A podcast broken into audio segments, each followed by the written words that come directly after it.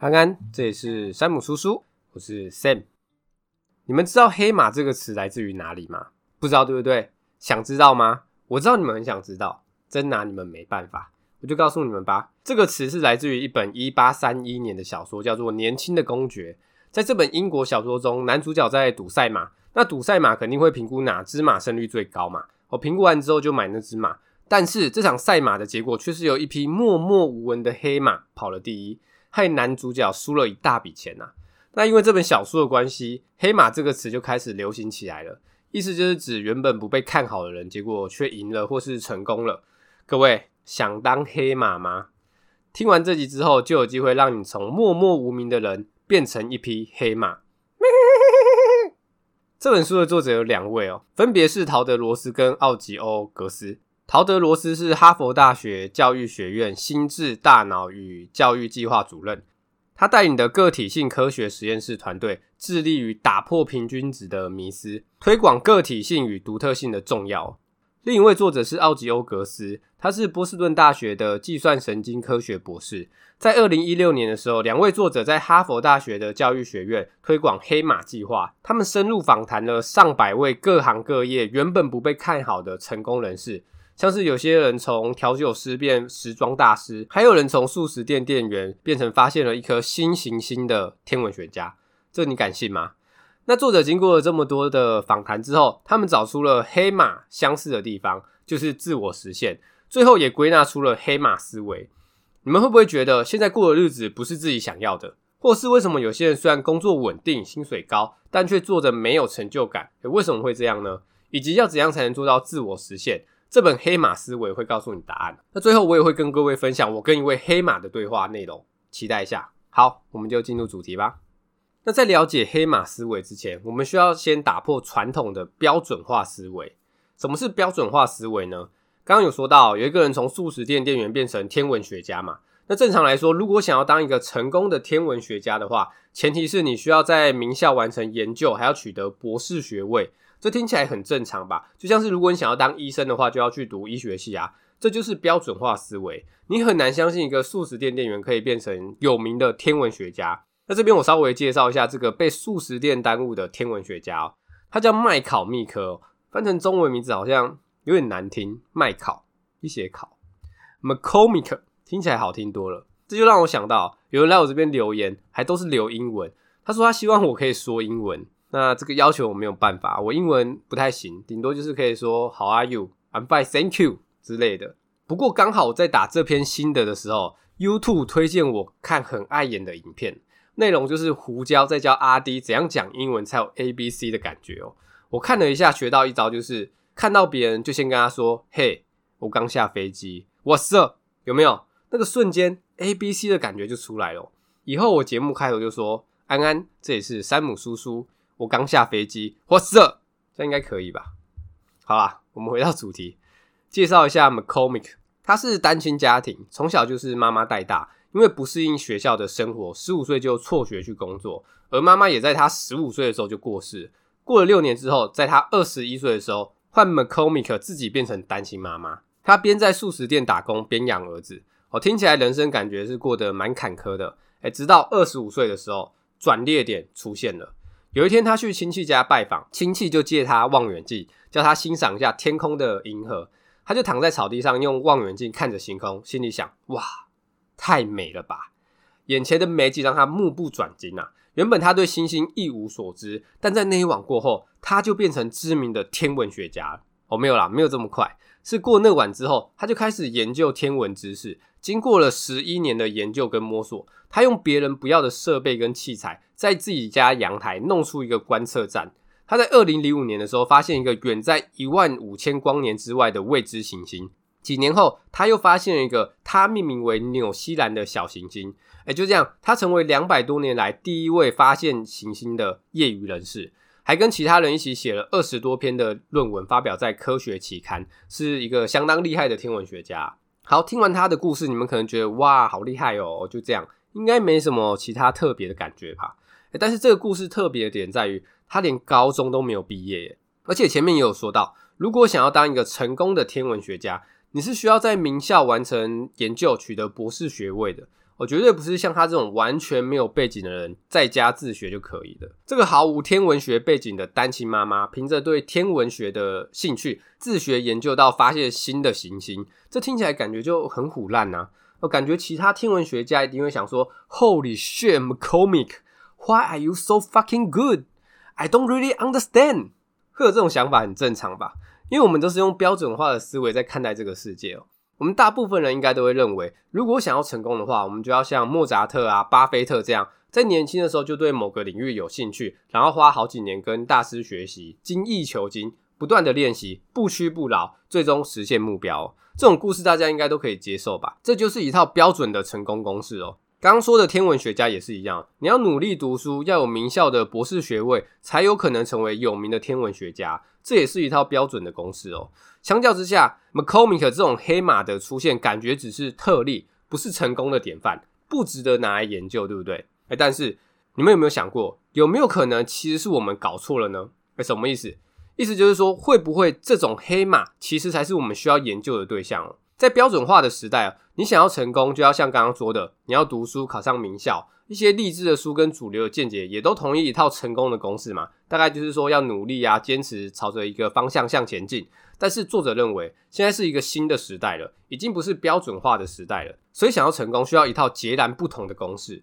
至于这个新的时代是什么时代呢？就是个人化的时代哦。你看，像 YouTube 或是 Netflix，它会推荐适合你的影片给你；IG 也是一样，你常看什么类型的天文，它就会推类似的贴文给你哦。这边我就要教一下女性的朋友，如果你发现你的男友 IG 推荐的贴文都是妹子的话，你可以趁他不注意的时候，把他手机拿过来，搜寻佛祖，这时候就会出现很多佛祖的照片嘛，你就每个都点赞，狂点，这样之后你男友的 IG 就都会出现佛祖照了，诶，直接六根清净了。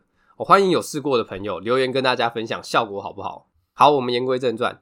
除了网络的个人化之外，医疗体系也在个人化哦。医生也开始会考量你独特的身体状况，再选择适合你的疗法，而不是一视同仁的采用标准的疗法。营养师也是啊，他会参考你的新陈代谢，帮你量身打造饮食的建议。这些都反映了个人化时代的到来哦。诶，讲了那么多，就是要跟各位说，个体性很重要。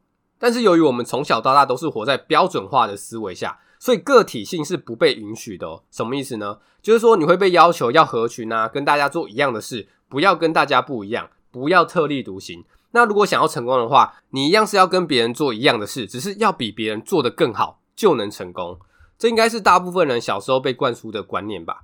但是刚刚有说，现在已经不再是标准化思维的时代了，而是个人化的时代哦。所以如果想要成为黑马，我们就要抛弃旧的思维，接受新的思维，重视自己的个人特质哦。好，那由于个人化的概念开始抬头了，不少人对成功的认知也在改变哦。你们对于成功的认知是什么？大部分人应该都会觉得就是金钱、名声跟地位。那因为个人化概念开始抬头了，有人对于成功的定义变成过得快不快乐。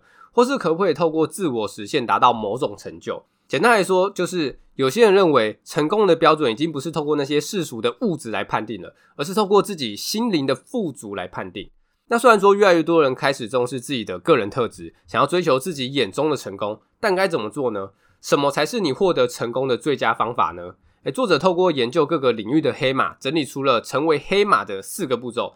分别是知道你的微动力，清楚你的选择，了解你的策略，跟忽略你的目的地。好，首先我们就先从知道你的微动力开始说起。书中就分享了一个真实的故事，故事的主角我把它化名叫小美。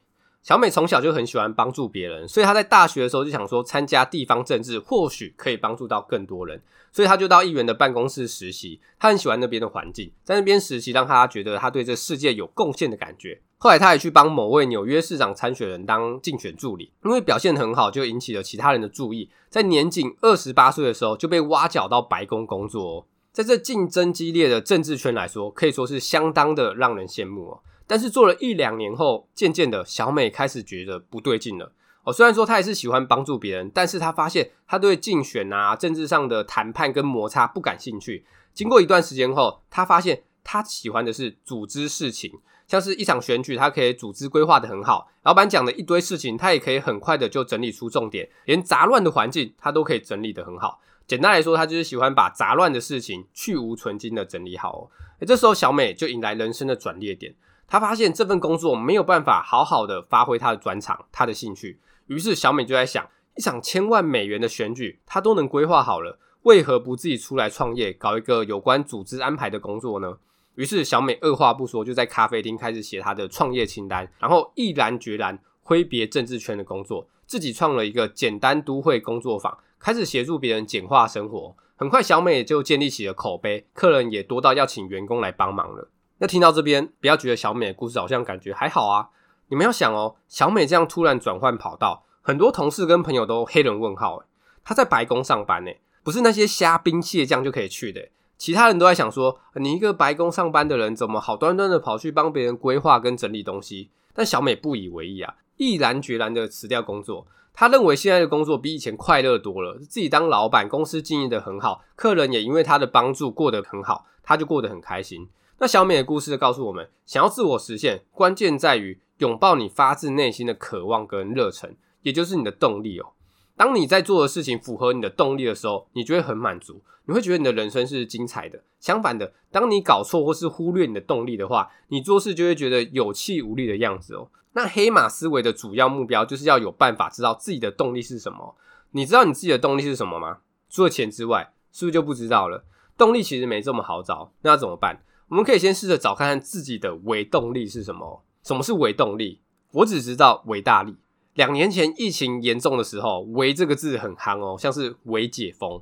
你们有没有看过一个 YouTube 在酸“微解封”这个词？他说：“什么是微解封？就是我只解封了一点点，但还没完全解封。”他说：“生活中其实有很多这种类似的用语，像是你是不是喝醉了？呃，我没有喝醉，我只是微醺。你是不是去整形？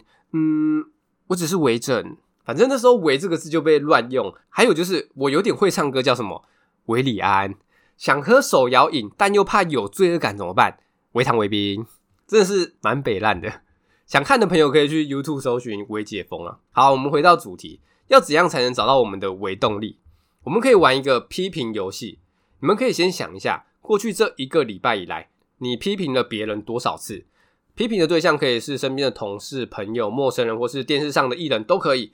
为什么要叫你们想这个？因为我们在批评别人的时候，其实也是在泄露我们内心的想法哦。所以各位，现在开始拿出你的纸笔或是手机、电脑，记下来你在什么样的情况下会批评别人，你的反应是什么，有什么感觉，最后再问自己为什么会有这种感觉，好的、坏的都可以，越详细越好，都把它写下来。我举个例子，假设你在新闻上看到一个名人在接受访问，哎，心里突然浮现出啊，这些人只知道追求名跟利，这样过得真的快乐吗？如果你有这种想法的话，就表示你这个人淡泊名利，名跟利可能就不会是你的微动力哦。或是你看到宝泉整天坐在那边，感觉好像没什么事，很爽，但又想到，哎，这样感觉好像很孤单呢。这样你做事的微动力可能就是希望有人作伴。总之，把所有批评的想法都记下来，越多越好。为什么说越多越好？因为打造热情的关键绝对不是只靠一个最强的动力就可以的哦，而是要妥善的调和不同的维动力，善加利用，才能找出最适合自己的工作。不过还是要提醒一下各位啊，这个批评游戏就是要透过你强烈的情绪反应来发现你心中的欲望，所以不用装作客观的样子，也不要硬要去批评别人，一定要诚实的面对自己，千万不要骗自己哦。好，那如果找到自己的动力之后，接下来就是要清楚自己的选择。你们有想过，你做的选择真的是选择吗？什么意思？作者认为，标准化思维会限制我们的选择，让我们的选择不是选择，而是挑拣。什么是挑拣呢？就是说，你只能从这几个选项中做出一个选择，就叫做挑拣。但真正的选择是不应该受到限制的哦。那为什么会说标准化思维限制我们的选择呢？你看，我们学生时期。大部分的情况下，你不能选择授课老师，不能选择班级的人数、上课的时间。到了大学，你一样不能选择一个自己真正喜欢的科系，因为科系就这几种而已，你只能从这里面挑一个。出社会工作也是哦，甚至被限制的更多，能选的更少。很多看似让你们有选择的事情，其实都是挑拣哦。真正的选择应该是要寻找符合自己的微动力，依照自己的特质寻找自己真正想要做的事情。这样才能做到自我实现哦，甚至还能发现一些没有人注意到的机会。你看，像是 YouTuber 跟 Podcaster 都是证明了个人化时代正在崛起哦。好，那我们回到清楚自己的选择，从知道自己的微动力到清楚自己的选择，做出选择。不知道你们会不会觉得这个黑马思维好像有点冒险？你看，像小美，好端端的在白宫上班，做没多久就辞职了，用五千美元自己出来创业，好像有点大胆齁。但是这看似大胆的选择，其实也是有经过衡量的哦。也就是说，这些黑马们也会考虑最坏的情况，如果无法接受的话，就不会做出选择哦。哦，举例来说，像是如果你有小孩要养，要拿出所有的积蓄出来创业的话，考量到失败可能会养不起小孩的风险，就不能选择这样创业嘛。啊，这边提醒一下各位哦，要当黑马不一定要选择创业啊，换个不同的工作也是可以的哦。但大部分人应该都还是会围绕在钱的问题嘛。不过除了钱的问题之外，还有一个很重要的东西会影响我们的选择哦，就是标准化思维。怎么说呢？在标准化思维下，我们会用一般的概率、平均的概率来衡量我们的选择好不好，会不会成功。但前面有说到，现在已经是个人化的时代，我们不能用一个平均值来代表自己。如果要用平均值来看自己的话，那你就跟大家做一样的事情就好啦。所以为什么说要知道你的维动力跟清楚你的选择，都是在了解自己。你越是了解自己，做出的选择就会越好。做的选择好，那你成功的几率就会变高哦。如果当你已经很了解自己，做了一个选择，然后被别人说：“哎，你这样很冒险呢。”这时候就可以不用理别人，因为他们是基于标准化的思维在想事情，他们只在乎几率，而忽略了你的个人特质哦。好，总结来说，在标准化思维下，你做选择的风险取决于平均值几率；但黑马思维下，你做选择的风险就取决于适不适合你而已哦。好，那当你清楚了选择，也做出选择之后，接下来就是要进入到第三个步骤，了解你的策略，也就是要用什么方法或是策略来执行你的选择哦。那这个策略一样，没有一个所谓的最佳的策略，只有最适合自己的策略哦。那要怎样找到适合自己的策略呢？很简单，就是不断的尝试错误。在标准化思维下，你选择一个策略之后，接下来就是用这个策略坚持到底。那黑马思维下呢，选择策略之后，接下来就是要不断的尝试错误。因为在追求成功或是卓越的路上，失败是不可少的，甚至失败才是关键哦。唯有靠不断的尝试跟失败，你才会发觉自己的强项是什么。诶，这个策略有没有用，适不适合自己哦？不要想说问别人，复制别人已经成功的策略就好了，因为适合他的策略不一定会适合你。所以了解自己的策略其实是一条迂回的路啊，要持续的发现跟修正。即使你已经找到一个适合自己的方法或是策略，也不要高兴得太早，因为这个策略不会是一劳永逸的。为什么呢？因为这个世界一直在变，自己本身也在变。这时候的你适合这个方法，过一阵子后，可能会因为你的进步或是世界的改变，你就会发现原本的方法或是策略好像不管用了。所以才会说，了解自己的策略是一条迂回的路，要不断的发现问题跟修正调整。像我当初在打心得的时候，就一直去 Google 怎么打心得，看了一些方法之后，最后还是用我自己的方法打，边打边做调整。打了一阵子后，发现这个方法不错，可以，就从去年用到了今年。哎，直到前阵子，我突然觉得原本的方法好像不太好。我发现我花太多时间了，我想要用更少的时间把它打完。所以目前我还在调整当中啊，希望可以从原本的一个月分享两本书，变成一个月三本、四本。哎，总之策略就是要不断的尝试跟调整哦，千万不要死守一套所谓的最佳策略，然后执行到底哦。好，那从一开始的知道你的微动力就可以打造你的热情，清楚你的选择就可以打造你的目标，到了解你的策略就可以打造成功。只要照着这三个步骤，你就可以算是取得有意义的成功咯，你就会有成就感了。不过，如果你还想要获得极致的成功，达到非凡的成就的话，最后还有一个步骤就是忽略你的目的地。是不是觉得有点奇怪？为什么要忽略目的地？会觉得奇怪是很正常的，因为在标准化的思维下，我们学到的是要知道自己的目的地在哪里，然后就朝着这个方向前进。但黑马思维却要我们忽略目的地，为什么呢？因为时代会改变，自己也会改变。如果你先设定了一个目的地，然后就笔直的朝这个目的地前进的话，就等于是你已经被定型限制住了。这样对你的自我实现来说，可能就不会是好的。蝙蝠侠的漫画作家比尔·华森特说过：“多数人都是在抵达目的地之后，才发现自己的目的地在哪里。”也就是说，其实你没有办法预先知道自己会走到什么地方。那既然如此，朝着一个特定的目的地笔直前进的意义就不大哦。如果你太早设定一个目的地，然后笔直前进的话，这样在过程中你可能就会错过很多更适合自己的路。好，听到这边，有人可能会想说，要忽略目的地，这样感觉不就漫无目的了，对不对？那作者表示哦，虽然我们要忽略目的地，但我们不能忽略目标。我们要专注在目标上。那目标跟目的地差在哪里呢？目的地通常是比较遥远的，比较难以预测的，变数比较多的。那目标跟目的地就有点相反了。目标就是短期可以立刻采取行动的，像是我明天要打完这篇心得，或是我在明年之前要把业绩提升到哪里。忽略目的地，专注在目标上，其实就是要把你当下在乎的事做到最好哦。那我用自己来做举例好了。假设我一开始先设定我想要成为最强说书人的话，那我就会一心只朝着这条路前进。这就是标准化思维。那如果我不要有这样的设定呢？而是改成专注在做好每一本书的整理跟分享，结果可能就会不一样哦。我搞不好在说书的过程中发现，诶，我好像对心理学或是投资理财很有兴趣，于是我就转换跑道了。或是我在刻意练习里面有说到，我希望我唱歌可以跟周兴哲一样深情。诶，搞不好几年过后，你们就发现有一个新人唱歌跟周兴哲一样深情呢。那个人搞不好就是我。所以各位。我们要打破标准化的思维哦，不要想说设定一个目标，然后想办法达到，就算是自我实现，就能过得幸福快乐。快乐的关键在于找到自己适合做什么事，然后把那件事做到最好，过程才是最重要的。专注在目标上，认真过好每一天哦。好，那最后总结一下这本黑马思维在说什么？首先就是要打破传统的标准化思维，迎向个人化时代哦。我觉得这是黑马思维最关键的地方哦。如果你还是停留在标准化的思维，那你就还是会跟大家一样，忽略个体性的重要，做着自己不喜欢、不擅长的事情哦。打破了标准化的思维后，就可以进入到黑马思维的四个步骤。那我觉得最重要的步骤就是第一个步骤，知道你的微动力，微动力越多越好，这样才可以从中拼凑出最适合自己做的事情哦。想知道自己微动力是什么，就玩批评游戏吧。记录自己的想法感受，就可以从中找到微动力哦。剩下的就是做出选择，不断的尝试错误，跟忽略目的地，专注过好每一天哦。在读这本黑马思维的时候，我就想到 Leo 王，他是三十届金曲奖最佳华语男歌手，他也是台大的学生，他不顾家人的反对，休学玩音乐，光是这一点就非常的有勇气哦。再加上他得奖的时候说，身为一个创作者，他向来就是想写什么就写什么。这就表示他只做自己喜欢的音乐，而不是大众喜欢的音乐哦。我去年在做这个 podcast 的时候，很迷惘啊，不知道该怎么做。看到 Leo 王的得奖感言之后，我就去私讯他说：“你只做自己喜欢的音乐，不怕一辈子默默无名吗？你是用什么心态来面对这个问题的？”他回说：“对呀，做自己喜欢的音乐，有可能会默默无名，我自己知道有可能这样就好啦。”他认为这个对他来说完全不是问题哦。他说比较可能有问题的是钱的问题。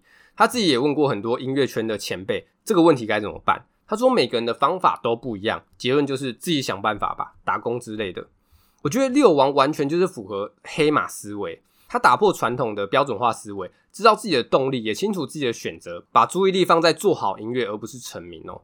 我就突然想到，为什么有些有成就的人会说自己很幸运？除了谦虚之外，他们可能没有意识到他们的思维就是黑马思维。他们只知道他走的路跟大部分人不同，也比较崎岖。诶，想不到最后竟然还可以成功，或是有一些成绩。我虽然知道自己很努力，但也会觉得自己运气很好。你就想嘛，你摆脱标准化思维，不被看好，做跟大家不一样的事情，最后竟然还能做出什么名堂出来，是不是会觉得自己很幸运？但这真的是幸运吗？看完这本书，我反而觉得，你用传统的标准化思维能做出什么成就才叫幸运吧。好，那最后希望大家都可以摆脱旧的思维，迎接个人化的时代哦，找出自己的维动力，做自己喜欢跟擅长的事情。如果对这本书有兴趣的话，可以买一本，我个人非常推荐。好，那以上就是这本黑马思维的分享，有什么问题都可以留言跟我说，或私讯我 IG，觉得不错的话，五星支持鼓励分享一波。那这集就分享到这边，拜。